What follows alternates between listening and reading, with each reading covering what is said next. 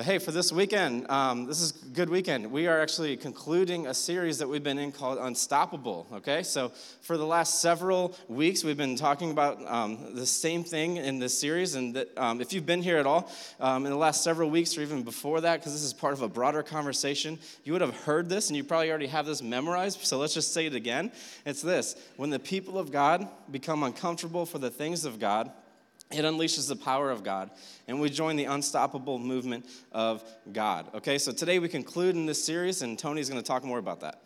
Yeah, awesome. Well, thanks, Steve. And uh, it's great to see you all this morning. Welcome to the Medina East Campus. As we are co- completing and finishing this conversation that we have actually been in for this entire fall semester. And so today, uh, this whole conversation comes to a close. And so as we uh, look to kind of end the series, I actually want to invite you, if you would, why don't you grab your Bible and let's just jump right into our conversation today. We're going to go to Matthew chapter 2. Okay, so if you got a Bible, why don't you go ahead and grab that and join me. Uh, we're going to flip to Matthew chapter 2. Matthew chapter 2, by the way, if you did not bring a Bible with you, uh, you can feel free to make use of uh, one of the Bibles that we have there in the chairs underneath you or in front of you. Turn to page 676 in those Bibles. We're going to find Matthew chapter 2, so feel free to use those. And then, of course, if you're a guest with us here today, if it's your first time at Grace Church, we do just want to really extend a very special welcome to you. Thank you so much for being our guest. Uh, we kind of an absolute privilege that you would spend some time with us, so thanks for being here. And I do just want to say, too, if you don't have a Bible, please feel free just to take one of ours and make that a gift from us to you. Uh, we would love it if you if you had a Bible. So thanks for for being here. So Matthew two is where we're going to go as we finish up this series, as we kind of conclude this conversation uh, that we've been in together. Now, as you're finding Matthew chapter two, I thought maybe kind of a a, a good way to set up this uh, today's talk and sort of the end of this series is by asking kind of a fun question. So I thought maybe I'd just have you consider this with me here uh, this morning. So here's a question I want you to consider for us to consider together, and it's this: I want you to just think for a minute. What kind of planner are you? Okay. So, as it relates to the, the, the, way that you plan, what kind of person are you? What kind of planner are, uh, are you? And so, I think this is a relevant question, not only uh, given what we're going to be talking about here today, but I think it's a relevant question also because uh, this seems like uh, this time of year, a very normal part of our conversation is about our plans. And so I don't know about you, but I know for me, in, in most of my conversations, uh, the default question tends to be this time of year what are your holiday plans, right? You got any big plans? And many of you are making plans for this coming year or for this coming week. And so this tends to be a time that we talk about plans a lot. And not only that, uh, in a couple of weeks, we got New Year's, right? And so with New Year's, that's always a high planning time of year. And many people are making new goals and setting out plans for the up and coming year. So it's a very, very relevant question. So I just want you to consider what kind of planner are you? So three different categories to think about. Here's the first one. The first one I would call high planner. All right, so are you a high planner? And of course, by high planner, what I mean is you're the person that maybe your motto would be something like this. It'd be like, if you fail to plan, you plan to fail, right? You're the person that would say stuff like that. You're the person that would say, plan your work and work your plan. And man, you like to have your ducks in a row. You like to know the plan.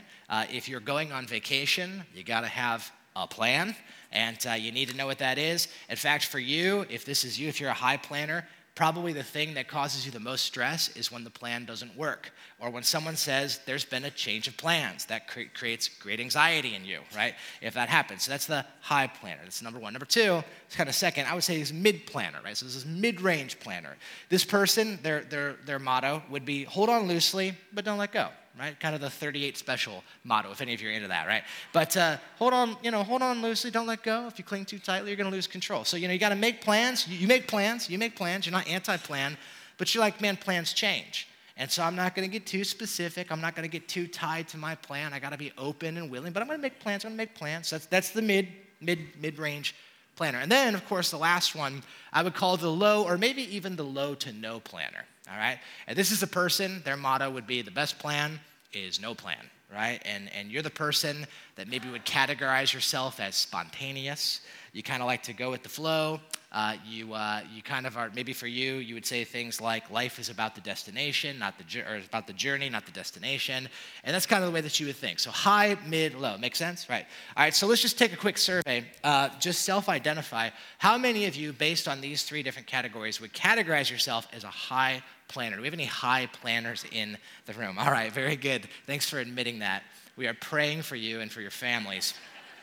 I'd have to learn. Okay, second, mid planners. We got any mid planners in the room? All right, got a lot of mid planners here. Excellent, very, very good. Any low to no planners in the room? Man, we're glad you made it. We don't know how you got here, but that's awesome. It's great to have you. Quick follow up, This has nothing to do with the message, but just out of curiosity, how many of you who are married are in a, in a marriage where one of you is this and one of you is this? Any of you? okay. All right, that's sure that makes for interesting times. How many, okay, how many of you who are married, both of you are this? All right, nobody, or you're not willing to admit it right? You're nudging each other right now. At the 515, we actually had a fair amount of couples raise their hand last night to, at this question, and I reminded them we do have marriage counseling here. So if you, that's, that's, that's, that's tough stuff. But anyway, it's kind of a fun question, but the reason I bring it up is because it's actually a lead in to what we're going to be talking about here uh, t- today and, and really for the rest of our time. And it's this uh, as we kind of conclude this series, what I want to do is I want to talk about, regardless of what kind of planner you are, I want to talk about um, your plans, and I want to talk about God's plan. And so I want to talk about your plans, I want to talk about God's plans, and I want to talk about how those two things work together. So I want to talk about today. Because here's, I'm just going to give you the bottom line of where we're going to go in today's conversation. I believe what we're going to find is this, and really in this whole series, this is what we've been saying. We've been saying that God's plan, God's plan is unstoppable. Uh, in other words, what we've been saying throughout this whole series is we've been saying that God has a plan. Uh, God has a plan for human, uh, for humanity. He has a plan uh, that spans all of human history. And God's plan, God's plan for redemption, God's plan for salvation, God's plan for renewal of all things, that plan is not stoppable, right?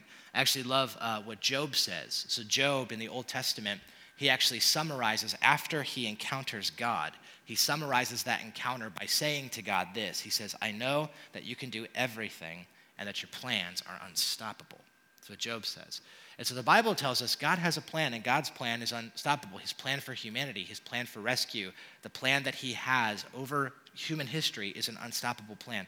And because of that, and again, here's kind of the bottom line for, the, for all of today's conversation it's this. What we're going to talk about is this we're going to say that the best plan is to make God's plan your plan. So, so God has an unstoppable plan.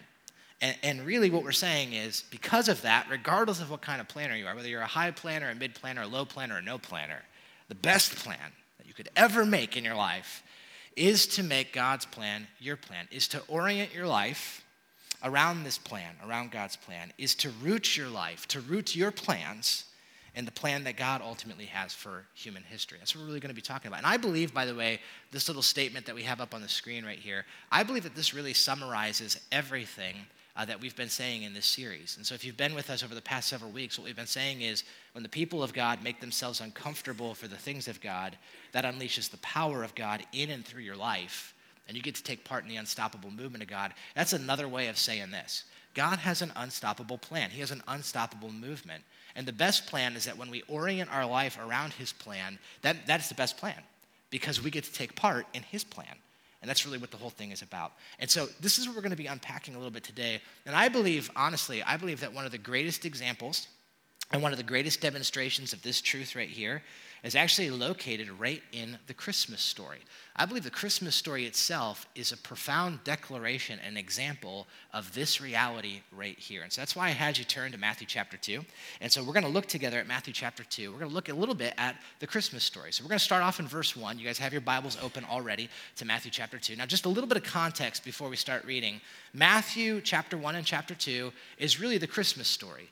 And so in Matthew chapter 1, we are told about the birth of Jesus. Uh, we're kind of told about the circumstances that surrounded that.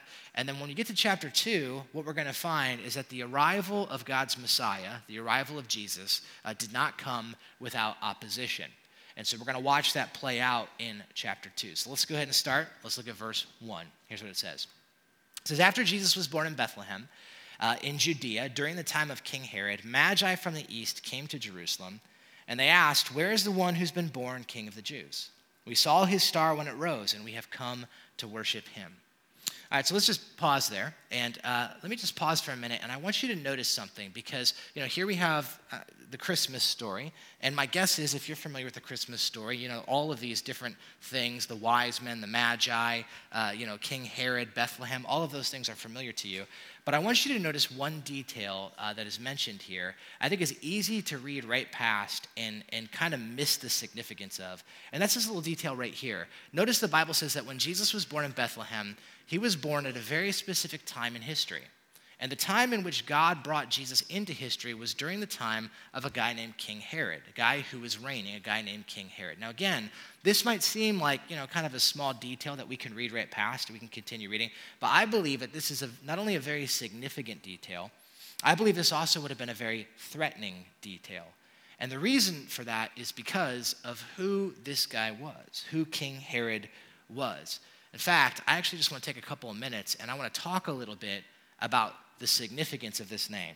I want to talk a little bit about who this guy was because here's what I believe. I believe that when you begin to understand who this man was, and you begin to understand that Jesus was born during the time in which this man was the king, I think that's deeply significant because it tells us something about the unstoppable plan of God through the Christmas story. So let's just talk a little bit about King Herod. So, who was this guy? Well, this Herod that's mentioned here, he was the king of Judea during the time of Jesus' birth. That is, he would have been the king of the Jewish people or the king of the Jews. And this Herod that's talked about is actually a guy who's referred to as Herod the Great. Some of you maybe have heard his name before, Herod the Great. Now, kind of interesting, you might not know this, Herod actually wasn't so much a name as it was more like a title. In fact, there was many Herods. There was a bunch of different Herods. Uh, it was actually kind of like a family dynasty. And so, for example, if you're familiar with the story of Jesus' arrest and his crucifixion, you might know that there was a Herod that was involved in that, but that's not the same Herod. This was a different Herod. This is Herod the Great. And uh, the thing about the Herod the Great was he was the king of Judea during the birth of Jesus. He was the king of the Jews. And the reason he was called Herod the Great was actually because of the great things that he was known for. And, and really, there's really three different ways um, that you can categorize his greatness. And so, first off, the reason he was called Herod the Great is because he was known for his great ambition. All right, this guy Herod, he was greatly ambitious. In fact, that's probably an understatement. If you go and you read any of the historical documents about King Herod, so for example, Josephus, this guy was a first century historian, um, he wrote a whole, uh, a whole like you know section in his book called Antiquities about this guy King Herod. And one of the things you see is Herod was greatly, greatly ambitious, extremely self-assertive person. Right? He was the guy who would muscle his way into power he would accrue for himself uh, incredible power and would do whatever it took to, to, to make that happen. Just give you one example of this.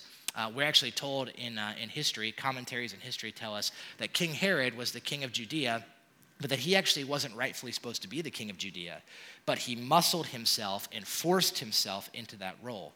And so, without getting too deep into the history, uh, we're actually told that the, uh, the, the, the, area of Judea was ruled by a group of people called the Hasmoneans. So, there was a family dynasty of a group of people called the Hasmoneans, and they were the ones who were basically rightfully the ones to be the king of that area. But we're actually told in history that Herod saw an opportunity and he went to Rome and he appealed before the Roman Senate and he basically persuaded them to make him the king of Judea. He said, I'd be a better king. You should make me the king. And he persuaded them to do that. And so the Senate sent uh, Herod the Great back to Judea with an army, and he took the kingdom by force. And so we're told this guy made himself the king. He went on, after he became the king of Judea, he went on to kill the Hasmonean kings that came before him and all who were in leadership before him. So, I mean, you talk about a go getter. This guy was very, very ambitious. He was a political strategist. In fact, he was a political genius.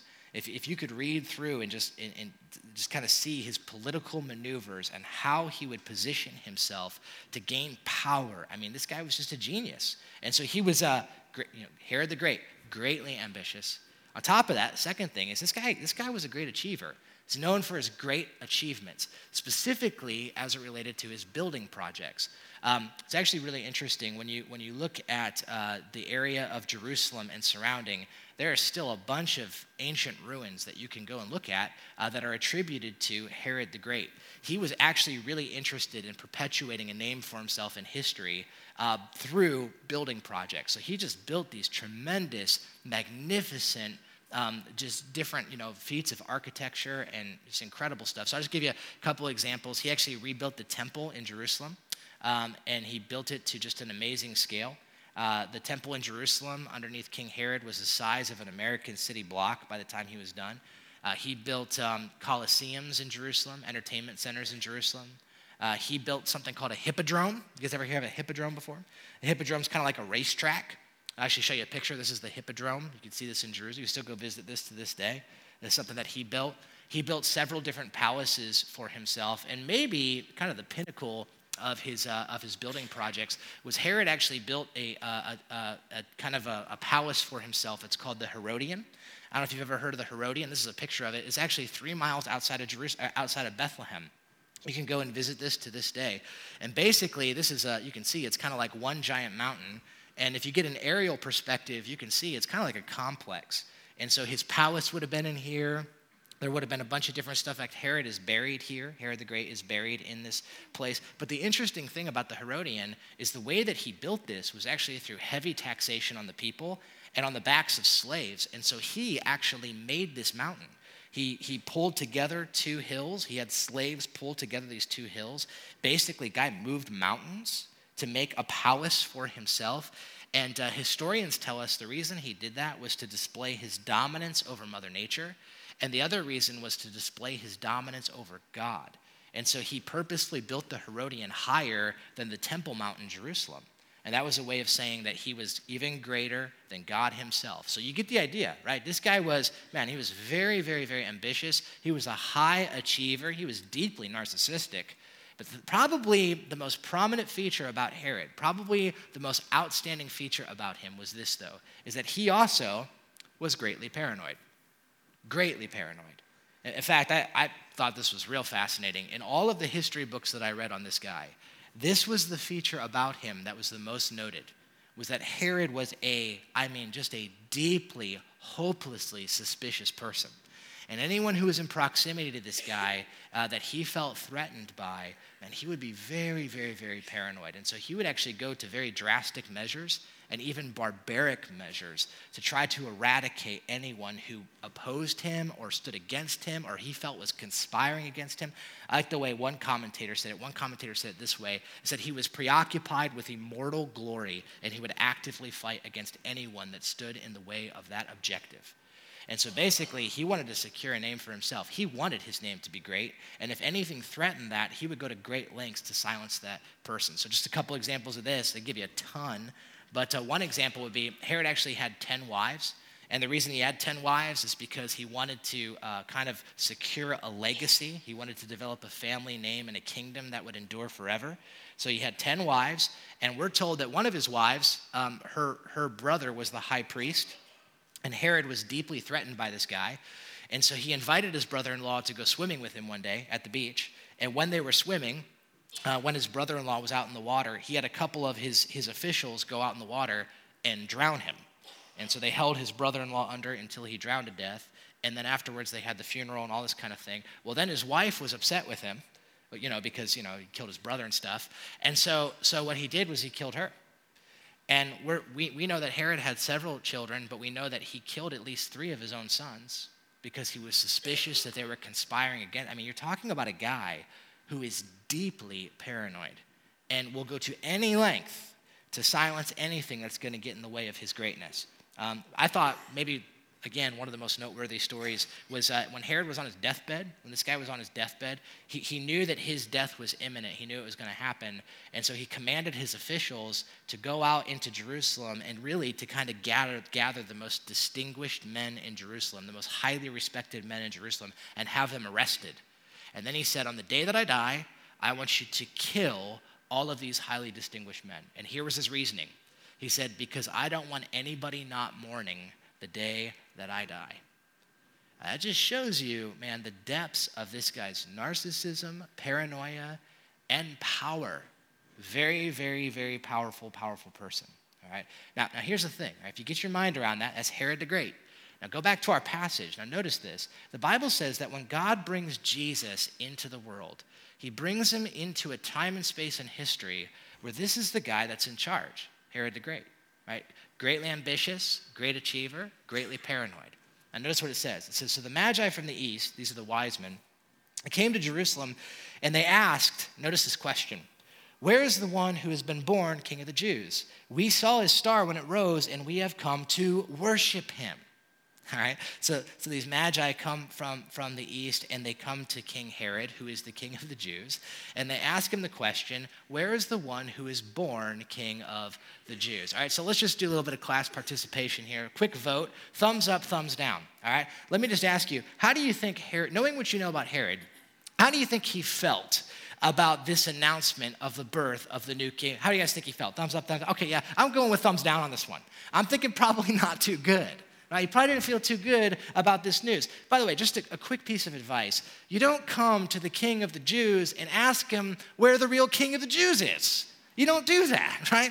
These guys are called the wise men, but that's not too wise, you know, man. It's not very wise. Don't do that. Anyway, so Herod, how do you feel about? It? Probably not too good.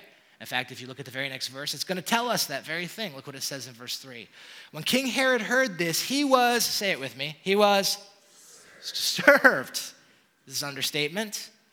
Knowing what you know about Herod, that makes a lot of sense, right? He was disturbed. Some of you have translations that says greatly troubled. He was greatly troubled. It's actually interesting. The word's very, very strong in the Greek language. It literally means to cause inward commotion and turmoil. Basically, the idea is he was full of anxiety. Later, we're going to see that he was furious. And this is not uncharacteristic of Herod, right? He was disturbed. And then notice what the Bible says too it says, in all of Jerusalem with him. And that's kind of fascinating, right? Some of you might be thinking, why was the whole city disturbed when they heard about the birth of Jesus?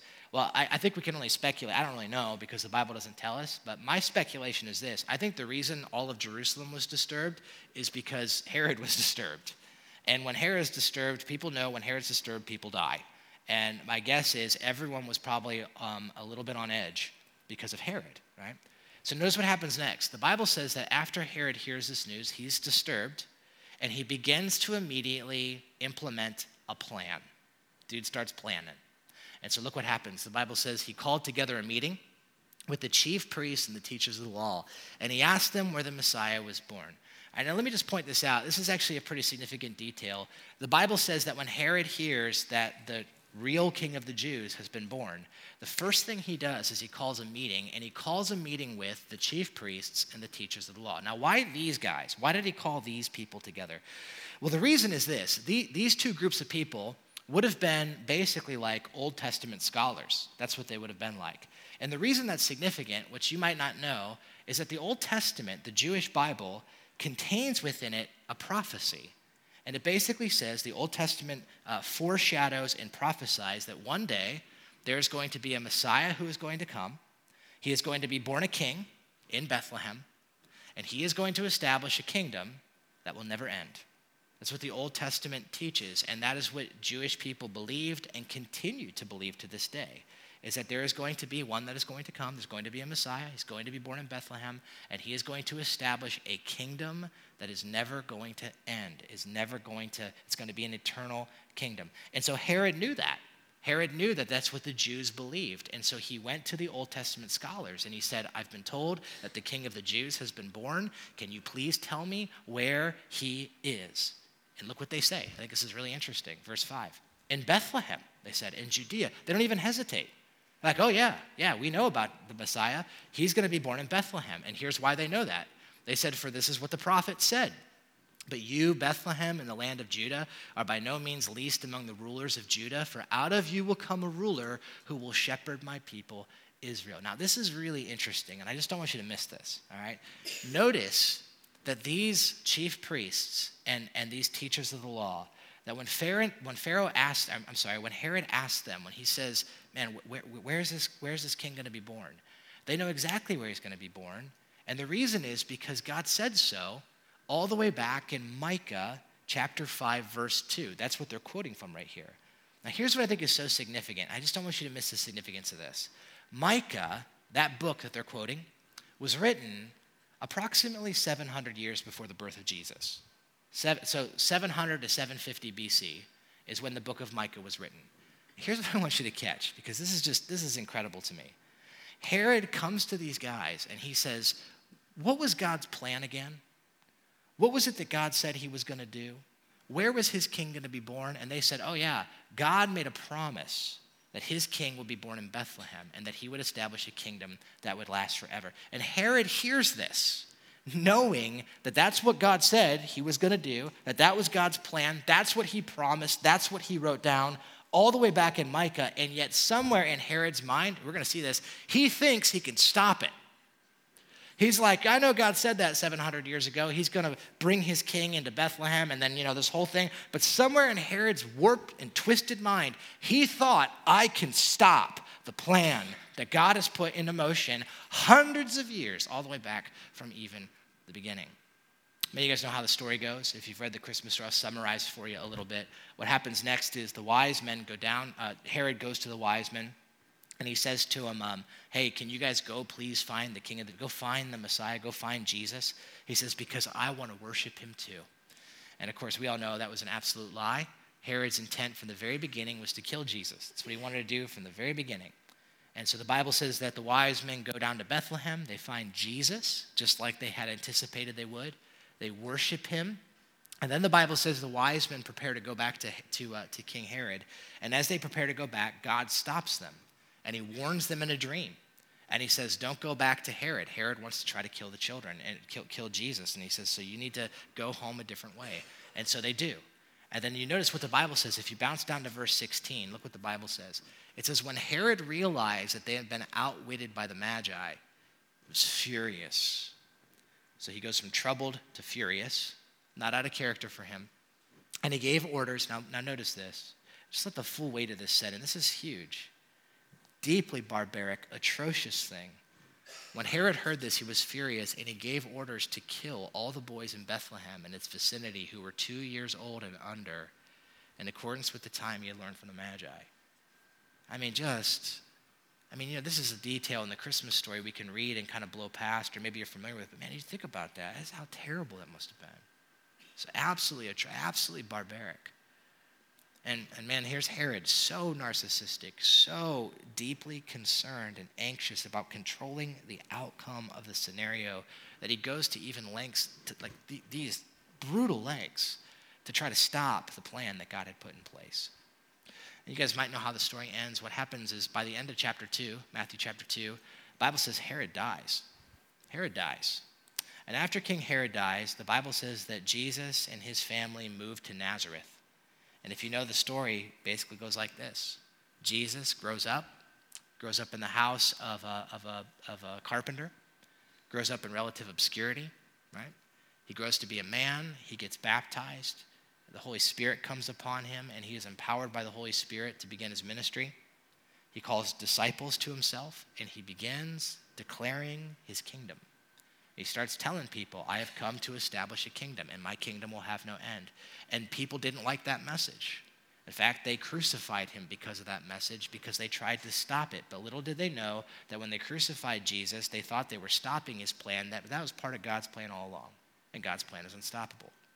And so Jesus went on to die for the sins of humanity. Three days later, he rose from the dead, came back to his disciples, and he said to his disciples, I want you to go and make disciples, and this thing is going to go global.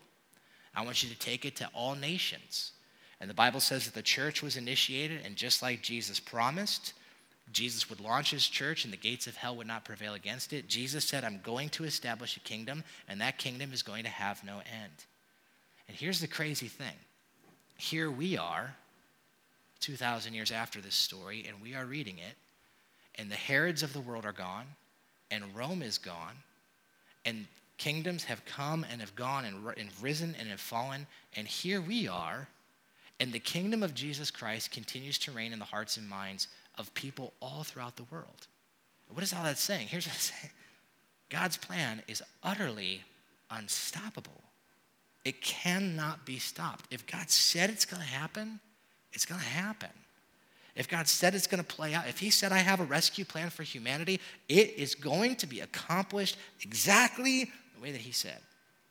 And one of the things I think is so interesting about, about this story, about the Christmas story, is that if you think about it, it's really the story of two kings, isn't it? And here you have two kings. You have King Jesus and you have King Herod, and it couldn't be more different. You have King Herod, who is full of self ambition, willing to sacrifice the lives of others for the greatness of his own name. And you have King Jesus, a humble servant who comes to sacrifice himself for the lives of many. Very different. You have Herod, who is rich and wealthy and powerful from a worldly vantage point, right? You got King Jesus, who from a worldly vantage point is poor and obscure and is easily overlooked. And yet, this is God's king. And this is his plan, and it cannot be stopped. You know, one of, the most ironic things is, I think, about this whole story you know what Herod wanted to be known for the most? He wanted his name to be made great throughout all of history. He wanted his name to be elevated above all others. He wanted to be known for his incredible building projects and be known for being just the most dominant king of all time. But you know what Herod's most known for? Uh, all of his building projects are ancient rubble. You can go visit them, but they're basically trashed by this point, right? They're turning into dust. And the thing that he's most known for, I find this so interesting. The thing he's most, if you were to stop anyone on the street and ask him, do you know who King, who Herod the Great is? Some people might know a little bit about him, but most people know King Herod because of his little part in the story of King Jesus. Herod's a footnote. He lives in the shadow of a greater name, of the name of Christ. And most people know King Herod because of his footnote in the Christmas story. See, and here's what I believe I believe this statement God's kingdom is unstoppable. God's plan is unstoppable. I believe that that's more than a statement. I believe it's also an invitation. I think it's an invitation. I think it invites us into three different things, and here they are. Number one, I think the fact that God's plan is unstoppable invites all of us in this room to take confidence in this unstoppable plan. I think, man, when you look at the Christmas story and you look at God's plan and how it can't be stopped, I think it's an invitation to us to trust in God's plan to take great confidence in his unstoppable plan. Listen, the news that God has an unstoppable plan can either be really good news to you or it can be really threatening news to you. And it really all depends on how you're building your life. Right? If you if you are a person who is currently building your life completely around your ambitions and your plans, around your desires and your priorities, this can be a very threatening statement right here because God has an unstoppable plan. But if you're a person who is living your life and building your life around Jesus and the things of Jesus and the things that matter to him, this is very good news. It's very good news because what it's telling us is even when things look like all odds are against you, God's plan is unstoppable. And we see this time and time again. And so the best plan is to make God's plan your plan. I don't know if you noticed, but one of the things I love about this story is if you if you ever read Matthew chapter 1 and Matthew chapter 2, you will notice that five times in two short chapters, Matthew points out the reason this happened was to fulfill what the prophet said in the Old Testament. Five times in two chapters. He quotes from Isaiah, he quotes from Hosea, he quotes from Jeremiah, he quotes from Micah. And he says in these different occasions, this event happened because God said it was going to happen through his prophet hundreds of years ago. And what is all that saying? I think what Matthew is pointing out to us is this if God makes a promise, he's going to keep it. And if God said he's going to do something, he's going to accomplish it. And even though it might look like everything is going against it, it is unstoppable. And because of that, you can take great confidence in that. You can, you can trust in his plan, even when it looks like all odds are against you. I was thinking about this this week, and I was remembering um, there's a, a, really cool kind of modern day parable I heard. Uh, a very famous pastor uh, out in Minnesota, he was telling this story. I thought it was really helpful. And basically, he told the story of, um, of a father and a son. This is a father and had a small boy, and he took his son to see a blacksmith for the very first time. So his son had never seen a blacksmith. And they had went to this, uh, you know, whatever place it was, and they walked into the barn where the blacksmith was, and this little boy saw the blacksmith for the first time, and he was utterly in awe. And, and, there he saw, you know, sitting on this stool behind an anvil, he saw this giant, just bear of a man. I mean, just massive, burly, strong man. And, and when he came in, he had this hammer. And I mean, this thing was just massive, like steel head and long handle.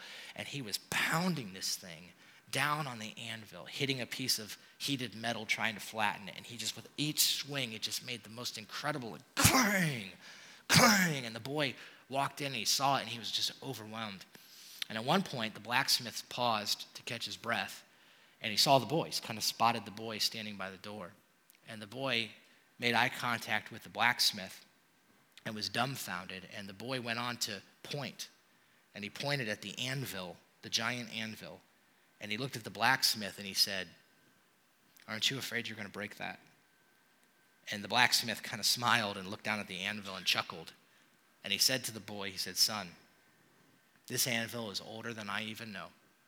He said, Son, this anvil my father used, and his father's father used, and his father's father's father used, this has been in my family longer than I even know. He said, Son, a hundred hammers have been broken on this anvil. He said, So no, I'm not afraid that I'm going to break it. Listen, here's what I'm saying God's plan revealed to us in His Word, the book that you're holding right now, the Bible you're holding, God's plan revealed to us in His Word is an anvil that a hundred hammers have been broken on. A hundred human plans have been broken on this plan. A hundred Herods, a hundred Pharaohs, a hundred kings have been broken on this plan. Right? A hundred Romes, a hundred kingdoms of this world have been broken on this plan and will continue to be broken on this plan because it's utterly unstoppable. It's an anvil that will not be broken. And that means we can take great confidence in it. We can trust in his plan. It won't be stopped. And I think that leads to the second thing. And here, here's the second thing. I, I believe what this does is it invites us to take confidence in his plan. I think it invites us to orient our lives around his plan. We just said it a minute ago. The best plan is to make God's plan your plan.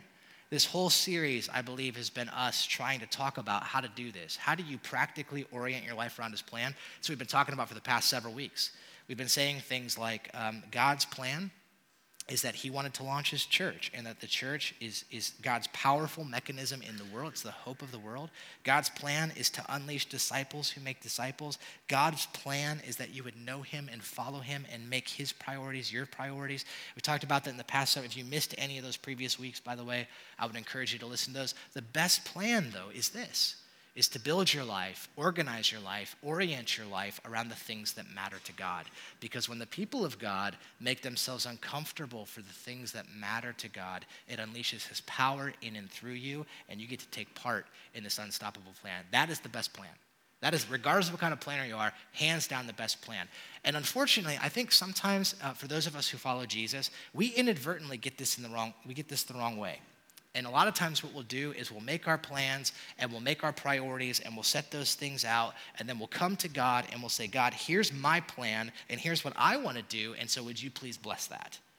I mean, I think sometimes it's just so backwards. I think maybe we ought to we ought to take into account that maybe we should pray the way Jesus has called us to, which is this: Your kingdom come, and Your will be done on earth as it is in heaven. God, what's Your plan? How can I join what You're doing? How can I be part of what you're accomplishing in this world? I think Proverbs says it well. Uh, just a couple verses to consider. Proverbs 16:3. Commit to the Lord whatever you do, and He will establish your plans. Proverbs 16:9. In their hearts, humans plan their course, but the Lord establishes their steps. Proverbs 19:21. Many are the plans in a person's heart, but it is the Lord's purpose that prevails. You notice a, a theme here, right? And the theme is God's plans prevail and whenever we align ourselves to God's plan, we get to be part of what God is accomplishing in this world. It's the best plan you could make. And that leads me to this last thing, and this is this. I think the last thing is this is an invitation to all of us to rest, to rest in His unstoppable plan. We can trust it, we can orient our lives around it. It's the smartest thing you can do. And then it's an invitation to rest. You can rest in His unstoppable plan knowing that even when it looks like all odds are against you, even when it looks like everything is crumbling around you. I mean, you look at the Christmas story, it did not look like King Jesus was going to win. And yet he does every time. And we can rest in that.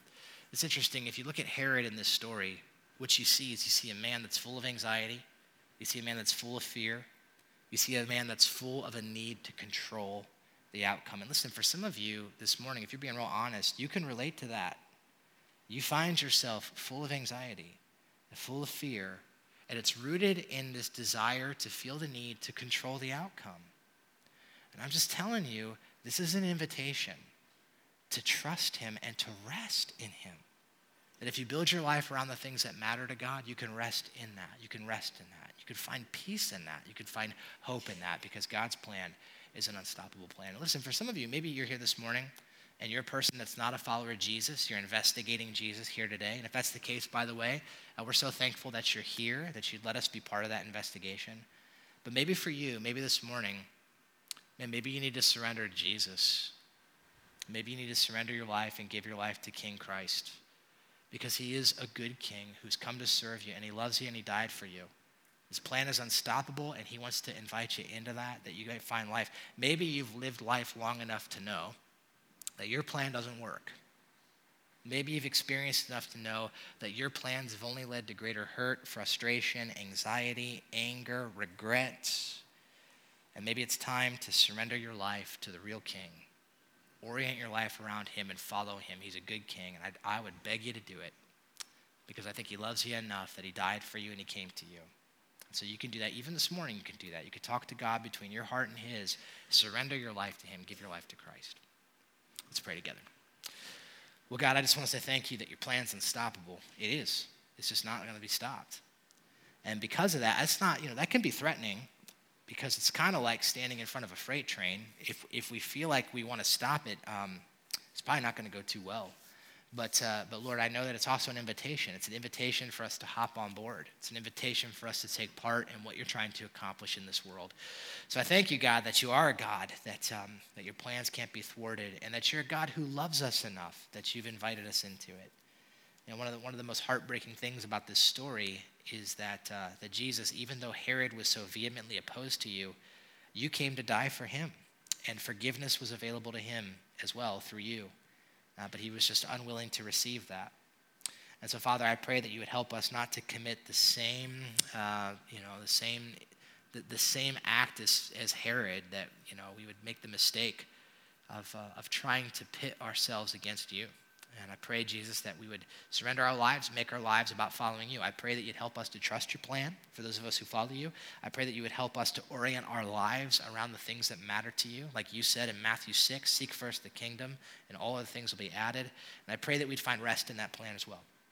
And God, for the person that's in the room that's investigating you, maybe you're working in their heart, and maybe they've lived long enough to know that. Um, that their plans and the way they've organized their life has led to a place that, man, they're just, they recognize that it's not working. And so I pray, Jesus, that you would help them to surrender to you, to find you to be good, to find you to be king.